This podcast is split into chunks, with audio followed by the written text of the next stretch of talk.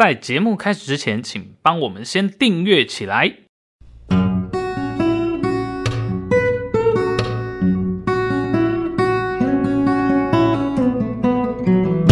欢迎来到卡关实验室，听卡关不卡油。哎，阿哲啊，嘿，我要跟你忏悔一件事情，怎么了吗？告解一下。好啊，虽然我们告解是这个单元好像算收了，然后用不同的形式来进行。对对对，好，就是过年的时间，我发生了一件很伤心的事情。哦，怎么了？尴尬的事情啊。过年的时候，我带了一个朋友，外国朋友去钓虾。哦，钓虾。对对对，然后我们就钓啊，但我不太会钓啊，一个小时好像钓两三只而已。哈哈，对，哇，好像。然后那时候我对面就坐了一个。目测在五十几岁的大哥，嗯嗯嗯，然后就哇，就一直在钓这样子，钓很多只，很厉害，对，很厉害，然后十分钟可能就钓两三只这样，嗯嗯嗯，然后最后他就有一点就要离开了，然后他有一点鄙视的眼光看着我们，然后就把整袋的虾送给我们，哇，这么好，超爽，那怎么会伤心？听起来是一个很幸运的故事。对啊，我就说哇，我们当场就感谢大哥，就是跟他讲，就是哦，就谢谢他这样，就是高手又愿意这样子。拔刀相助是，然后我们就一起吃了一个晚餐。嗯，然后边吃的时候，我就一直打席间，我就一直跟他讲：“大哥来，大哥去的。”最后他就好像就若有所思的就问了我一句说：“大哥，你几岁啊？” 啊，他他问我，反问你大哥你几岁？对，然后我才意识到说：“嗯，我该不会误判他的年纪吧？”因为我目测他大概是五十几岁这样子，因为他皮肤很黝黑，然后又有点薄冰冷，有点江湖味这样子，然后就就就就发现他比我还要小。哦，真的假的？太尴尬了。后来我就一直在，我就回去之后就一直在思考这件事情，我到底为什么会误判？嗯，后来我得到两个原因，就是第一个他很黑，嗯，然后就是体态，然后第二个就是体态的问题。体态怎么样呢？他很驼背，哦，非常的驼背，他那个整个虎背熊腰，嗯嗯，就不是那种练得很壮的那种，是就是就是驼背，嗯哼，对，所以其实我才意识到哇。驼背可以让人看起来老快二十岁这样子的感觉，哇，真的哎，这个这个真的是一个蛮夸张的哈。嗯，所以像我们这个跟着卡关不卡油的主题啊，嗯、我们前几集有聊到很多跟于我们这个体态相关的议题啊，然后、嗯、包含这个直角肩啊，哦，大腿粗啊，蚂蚁腰啊，蝴蝶袖等等的。嗯、啊，今天我想就趁这个机会，我们就来好好聊一下这个圆肩驼背这个东西。对，这个驼背，尤其你如果打麻将。打了一整天之后，哎、嗯欸，你可能不小心就有一个就是暂时性的驼背了。没错，好，所以我们今天呢就来讨论一下怎么会发生这个后背跟驼背的状况喽。这个体态的问题一直以来都是交给阿哲来处理啊，所以今天理所当然还是由阿哲来闯关，我来守关喽。好，没问题，来，好，那接下来就进进入第一题，就是我们就直接一针见血的来谈，到底驼背或者像我们刚刚讲的。呃，刚刚发生那个悲剧，看起来老二十岁的悲剧，到底他的那个成因是什么？好，就是怎么会莫名其妙人会驼背？OK，嗯，哇，这个想一想还真的是蛮失礼的，把人家多看了二十岁，对对对，大过年的，对，好，大过年的，OK，好好，我们先来讨论这个驼背的发生原因。好了，嗯，其实啊，这个驼背啊，真的有，啊我目前然后就就可能可以分析，大概就有两种原因，嗯。好，第一个我们要谈的是稍微比较大家可以想象的，嗯，像驼背啊，并不是老年人的专利哦。大家可以发现，有一些国小生甚至更小，呃，这个幼稚园的小朋友，有的也很驼背。哎、嗯，这个、为什么？这我们在临床上也蛮常看到的。嗯嗯。哦，那这个呢，如果是小朋友的哦，就跟我们一个东西很有关系，就是肌肉张力。哦，肌肉张力啊。对，嗯、肌肉张力这件事情呢，它其实是呃，算是每个人天生会有一点点。嗯。所以有一些人看起来就像马吉一样软软。嗯。那有些人看起来就哎，好像会比较崩一点的那种感觉。嗯。这个就属于我们。的肌肉张力是，那肌肉张力这个东西呢，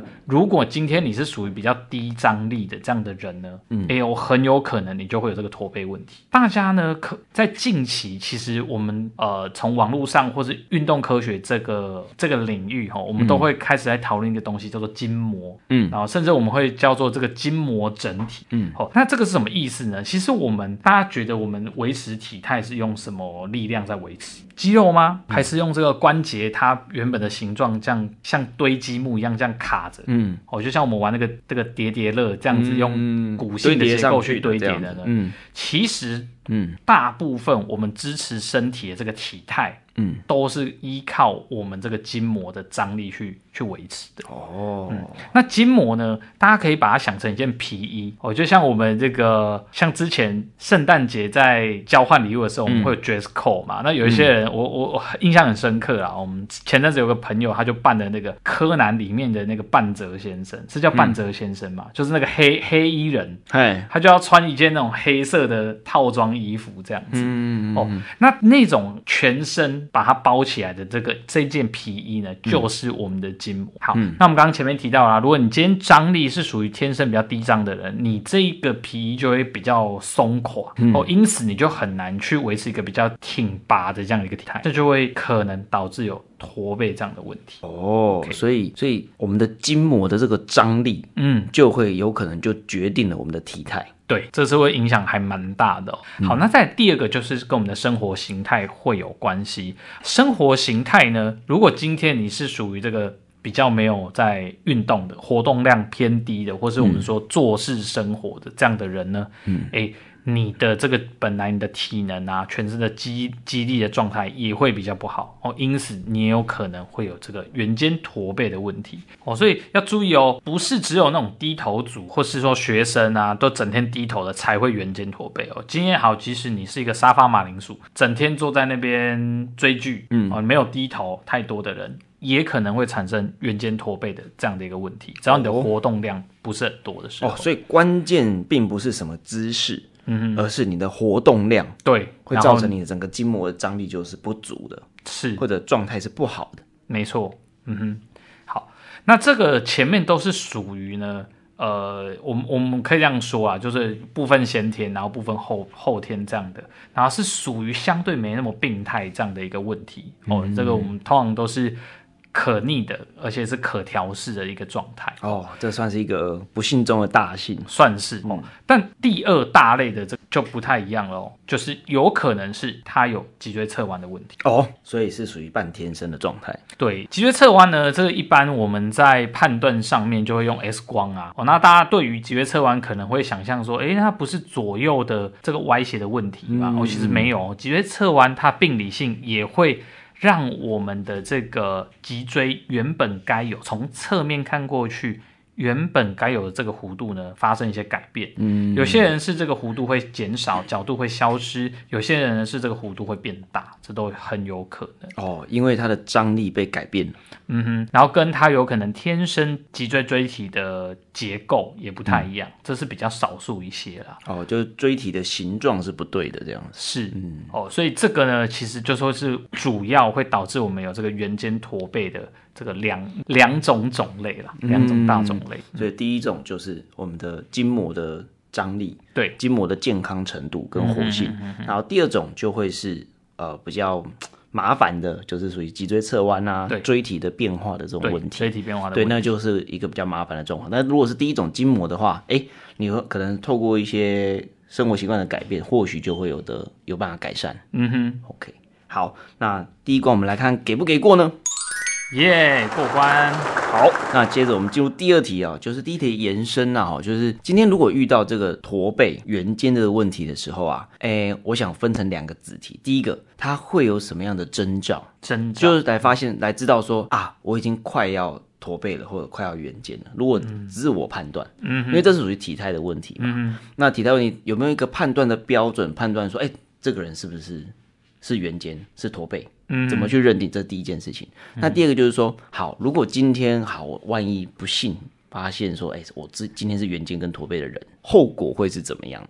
OK，对对对，好，就这样。那针对第一题啊，其实坦白说哈，我们的大脑很聪明哦。大脑是非常容易给我们一个自我感觉良好的状态哦，所以坦白说，要自己去察觉，如果你都不会有酸痛问题，嗯、你要自己去察觉你自己有没有一些体态上的哦比较驼背圆肩的问题，不是非常容易。坦白说，诶，但是通常你身边的亲友就是你最好的一个算是检测的检测试金石，对，或者是照妖镜之类的，对。因为虽然哦，大家对于这个并没有学过什么机动学、解剖学啊，诶，可是很有趣。如果我们讲到驼背两个字，我相信各位可以立马在脑中就有那个驼背体态人的画面，对吧？嗯、哦，所以这个人不挺，然后甚至呢，你看得到他的头有点往前，然后呢，肩膀有一点往前含胸的这样的一个体态，其实就已经构成我们讲的这个圆肩驼背的问题了。就是感觉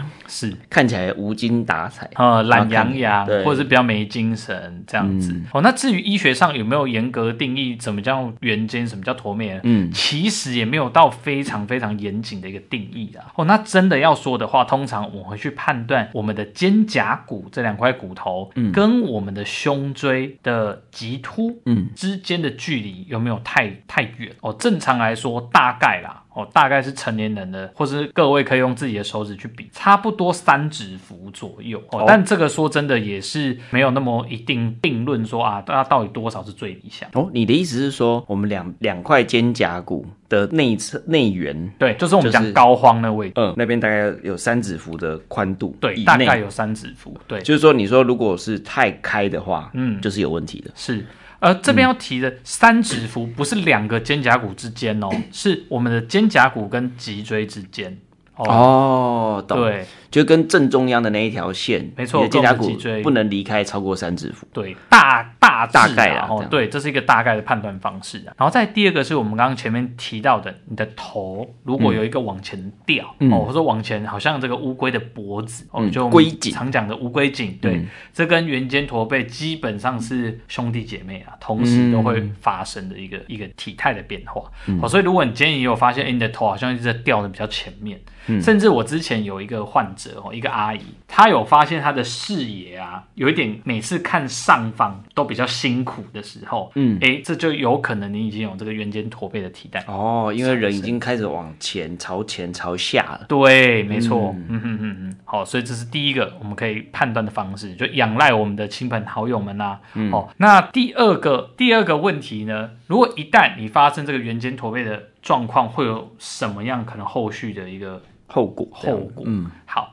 我们先谈比较轻微的啦，轻微的你可能就会觉得，诶，这个肩颈就是特别的酸，哦，而且这个酸很有趣哦，它又不是在比如说你白天的时候，嗯，去就是会有感觉到酸，嗯，很多时候都是你结束一天的工作，或是说你下下课放学后回家洗个澡，嗯、哇，那个时候，或是说睡觉你躺在床上的时候，哇，开始觉得这个。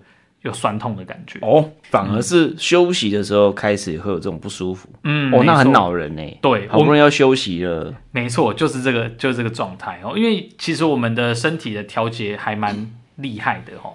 当我们真的有事情做，在工作上或者在课业上的时候，诶，其实我们都会把这个东西会稍微忽略掉。嗯，那或者说，诶，我们的这个肌肉耐力还 hold 得住，还不会让我们有一些酸痛跑出来。嗯，哦，那当然这个是最第一个是最轻微的这样的一个状态了，哦，所以这个时候我们可能就会希望，呃，我家人可以帮我按摩一下，嗯、哦，或是哎，我们可以做一些运动去舒缓。然后很多人可能就会去买枕头，呃之类的，觉得是不是枕头问题啊？嗯、这样子，嗯对，那其实是跟你的体态有很大的关系。嗯，好，那在第二个阶段，如果你是本身有在做一些运动的人。比如说球类运动，或是你有在做重训的人，诶，这个时候可能就会导致运动伤害。哦，因为我们的圆肩驼背一旦产生的时候，这代表我们的颈椎、我们的胸椎。包含我们的肩胛骨跟肩膀等等的这些关节呢，它都处在一个不是那么正确，或者说不是状态那么好的一个排列。哦，那这个时候如果我们已经在一个相对，比如说关节的空间很小，那里面关节的空间里面有很多肌腱通过，嗯，在这个状态下，我又得出力哦，比如说我要去做一些重训的推的动作，嗯，哦，或是呃一些 loading 比较高的这样的活动的时候，哎，你可能就会产生这个肌腱会被夹伤。哦，或者说有一些拉伤的状态，嗯，哦，这个呢，就是有可能你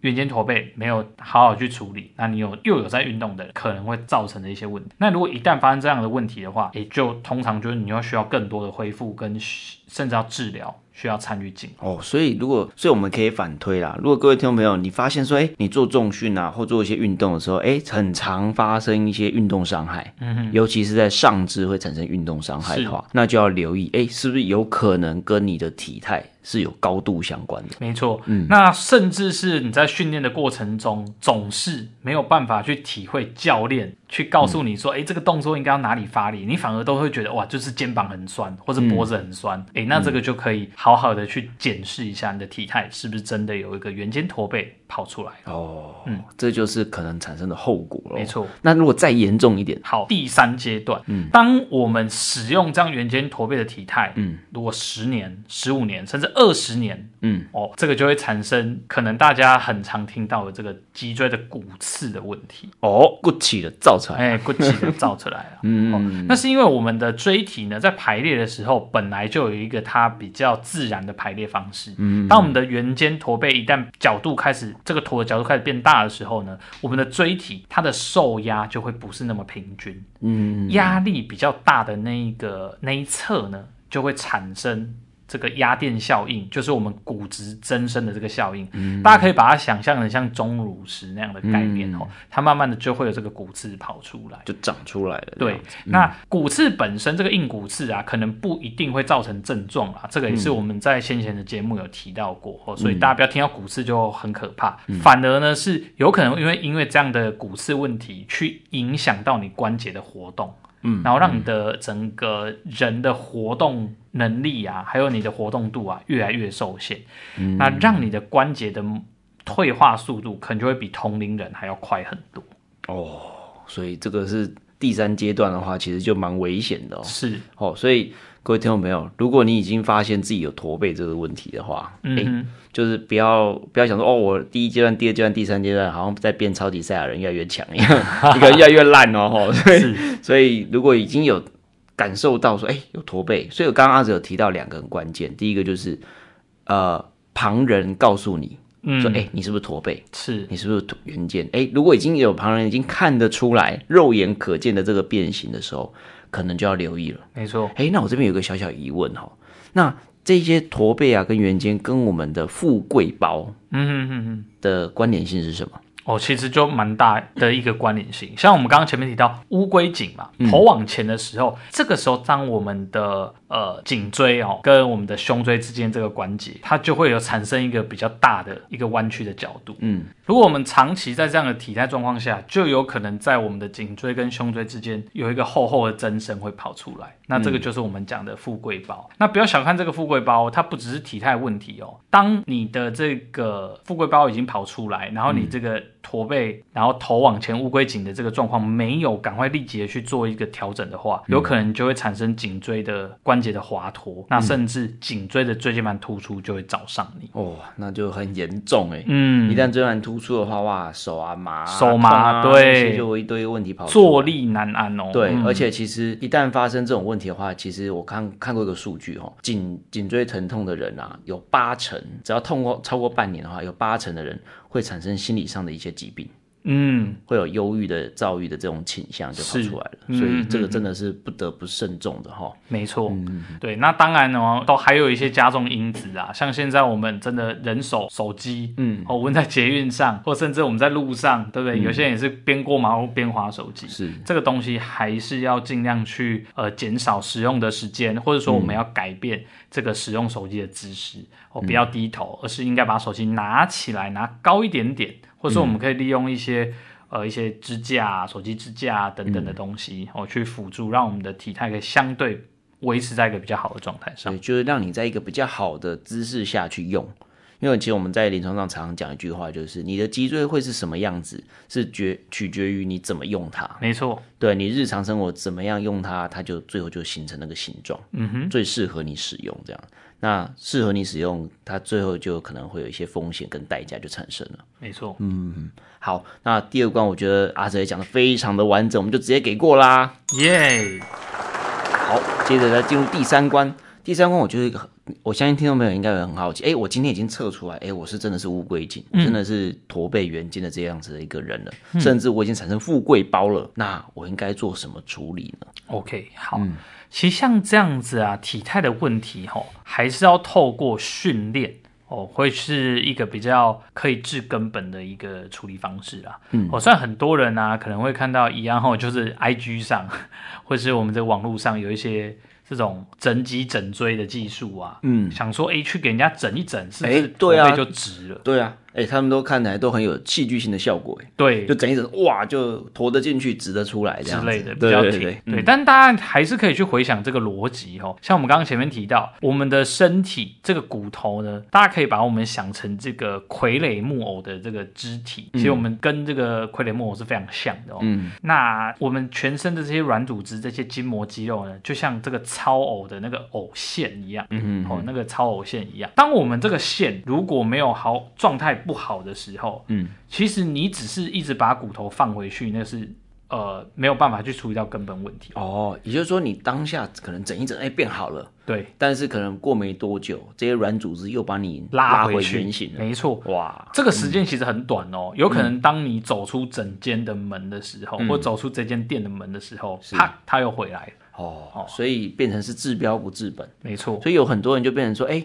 我就是变成要定期定期去做，那就是很就有一点就是本末倒置了这样子。是，嗯、所以我们还是要回归到先训练这一个部分。然后、嗯，好，那我们可以稍微来讲一下，如果你真的有圆肩驼背的训练方向应该是什么？好，嗯、那很重要的第一个，我们先谈比较初阶一些。如果今天你是很轻微的一个驼背问题，嗯，而且可能以前没有，近期才有。如果是这样的朋友的话，嗯、首先先检视一下你近期的生活是不是活动量大大减少。哦，比如说像刚过完年哦，嗯、然后过因为过年的时候天气又比较冷嘛，有些人可能就没有出去，嗯、然后都待在家里，那甚至打麻将啊，跟亲友吃吃零食啊，聊天，哎，都窝在沙发上，活动量减少，嗯、变得比较驼。哎、嗯，这个时候其实很简单，赶快恢复你既有的一些活动量跟你的运动量，其实有可能它就解。嗯、哦，这是第一。好，如果今天哎你已经是驼背很长一段时间了，那这个时候呢，我们会再往源头去看一点点。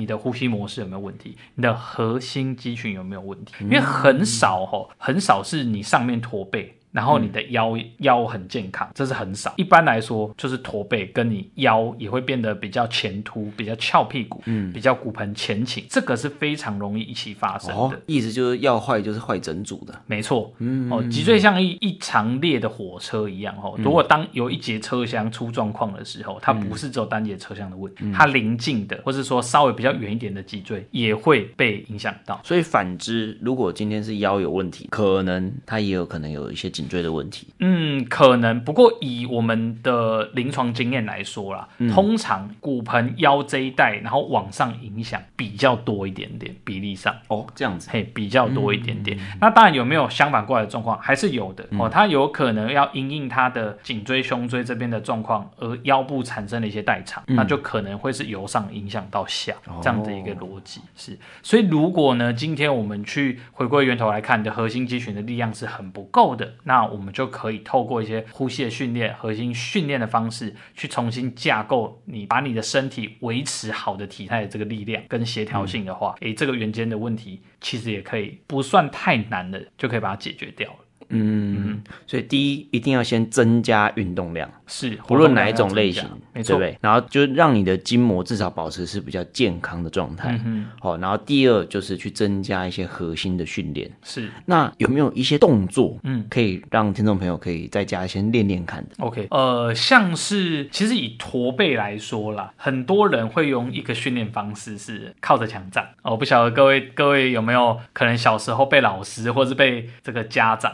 嗯、就是哎，要驼背，那那你去贴墙壁站哦。这个其实也是在，甚至你会发现有一些临床人员也会教导这样的方式。嗯，哦，但是啊，这个方式虽然它会有一些起到一些效果，哦，你会让这个靠墙站的人知道说，哎，什么叫比较挺的一个体态。嗯，哦，但是如果他只是这样靠着，相对来说是比较可惜的。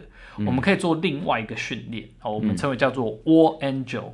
Wall Angel 在墙上的天使这样的感觉，嗯、我们可以先找一面墙，距离墙面呢大概哦，大概就是差不多五五到八公分左右的一个距离吧，你的脚跟。嗯，好，那双脚你可以打开与肩同宽。这时候呢，把几个地方靠在墙壁上。第一个是我们的剑椎，我们的屁股，嗯，靠在墙上。第二个是我们的后背，哦，大概就是肩胛骨左右的那个。那个背的地方，第三个是后脑勺靠上去。好，这三点靠好之后呢，我们的双手就可以先呈现一个投降姿势。嗯，所以你的这个上上臂，还有你的前臂，还有你的手背、手指都可以贴在墙上。嗯，有点被壁咚的感觉。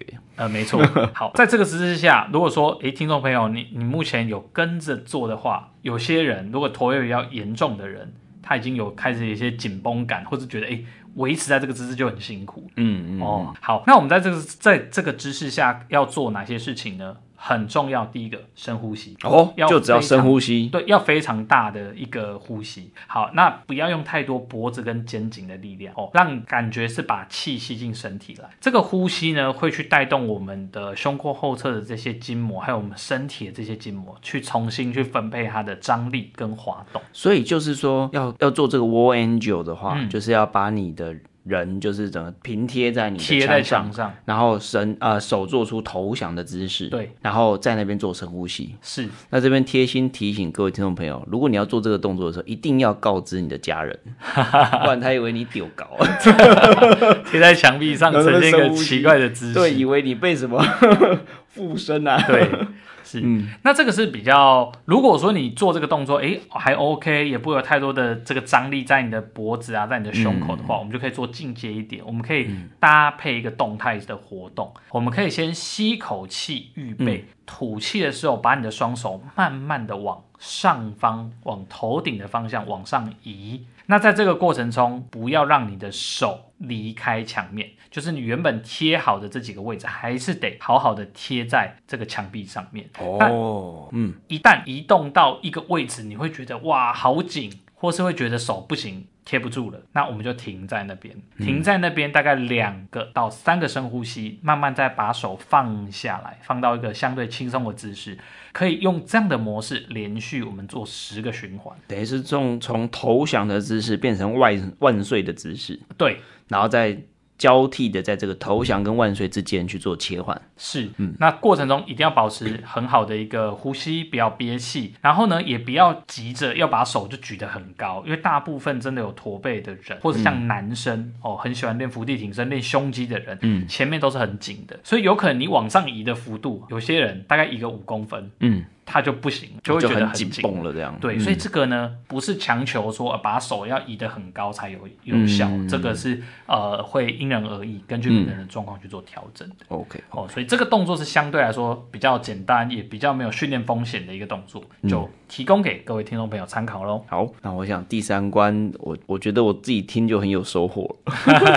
光这个那个 Wall Angel 这件事情，其实这个动作其实很又方便，对，然后又不用任何器材，你只要。一面墙，如果你家没有墙，那我也没办法。对啊，好，所以这个我我觉得这个是提供听众朋友一个非常好的，在年后哦去消除驼背，然后换得一个生龙活虎的这一年哦，一个非常好的一个开头了哈。是对，好，那这个题我们就给过喽，耶，全部都过关啦。好，其实像原件这样的问题啊，就是如同。这一集前面老郑提到的小故事哦，嗯，它不只是有可能会让你看起来老多老二十岁，嗯，那或者是说会让有一些女生可能本身没有很胖，但是因为有这个这个虎背熊腰这样子一个体态，嗯，也会让你在视觉上看起来也比较比较没有那么纤细苗条的感觉。哦，那当然以物理治疗观点来说，更重要的是它可能会造成一些呃长期慢性的这个脊椎的问题，嗯，哦，那当然如果说只是酸痛，那可能。事小，但如果有可能产生这个关节的退化问题，或甚至椎间盘突出这样的问题的话，哇，那个就会相对来说比较麻烦，而且没弄好，你会变成还会有可能有忧郁症的问题哦。是，对，它其实是真的是已经研究显示，你如果颈痛一阵子，真的是很有很容易产生心理上的疾病。是，OK，所以呢，这一集呢，我们就把原先的这一个议题稍微整理了一下。哦，如果说你有这样的问题，或是你身边的亲友有这样的问题，欢迎分享给大家听喽。嗯，好，以上就是今天的节目内容。如果你喜欢我们的节目，欢迎订阅追踪我们。如果你想要听更多有关物理治疗或健康相关的议题，欢迎在下方留言或是来信给我们哦。我是物理治疗师阿泽，我是主客人老郑，卡关实验室，我们下次见，拜拜。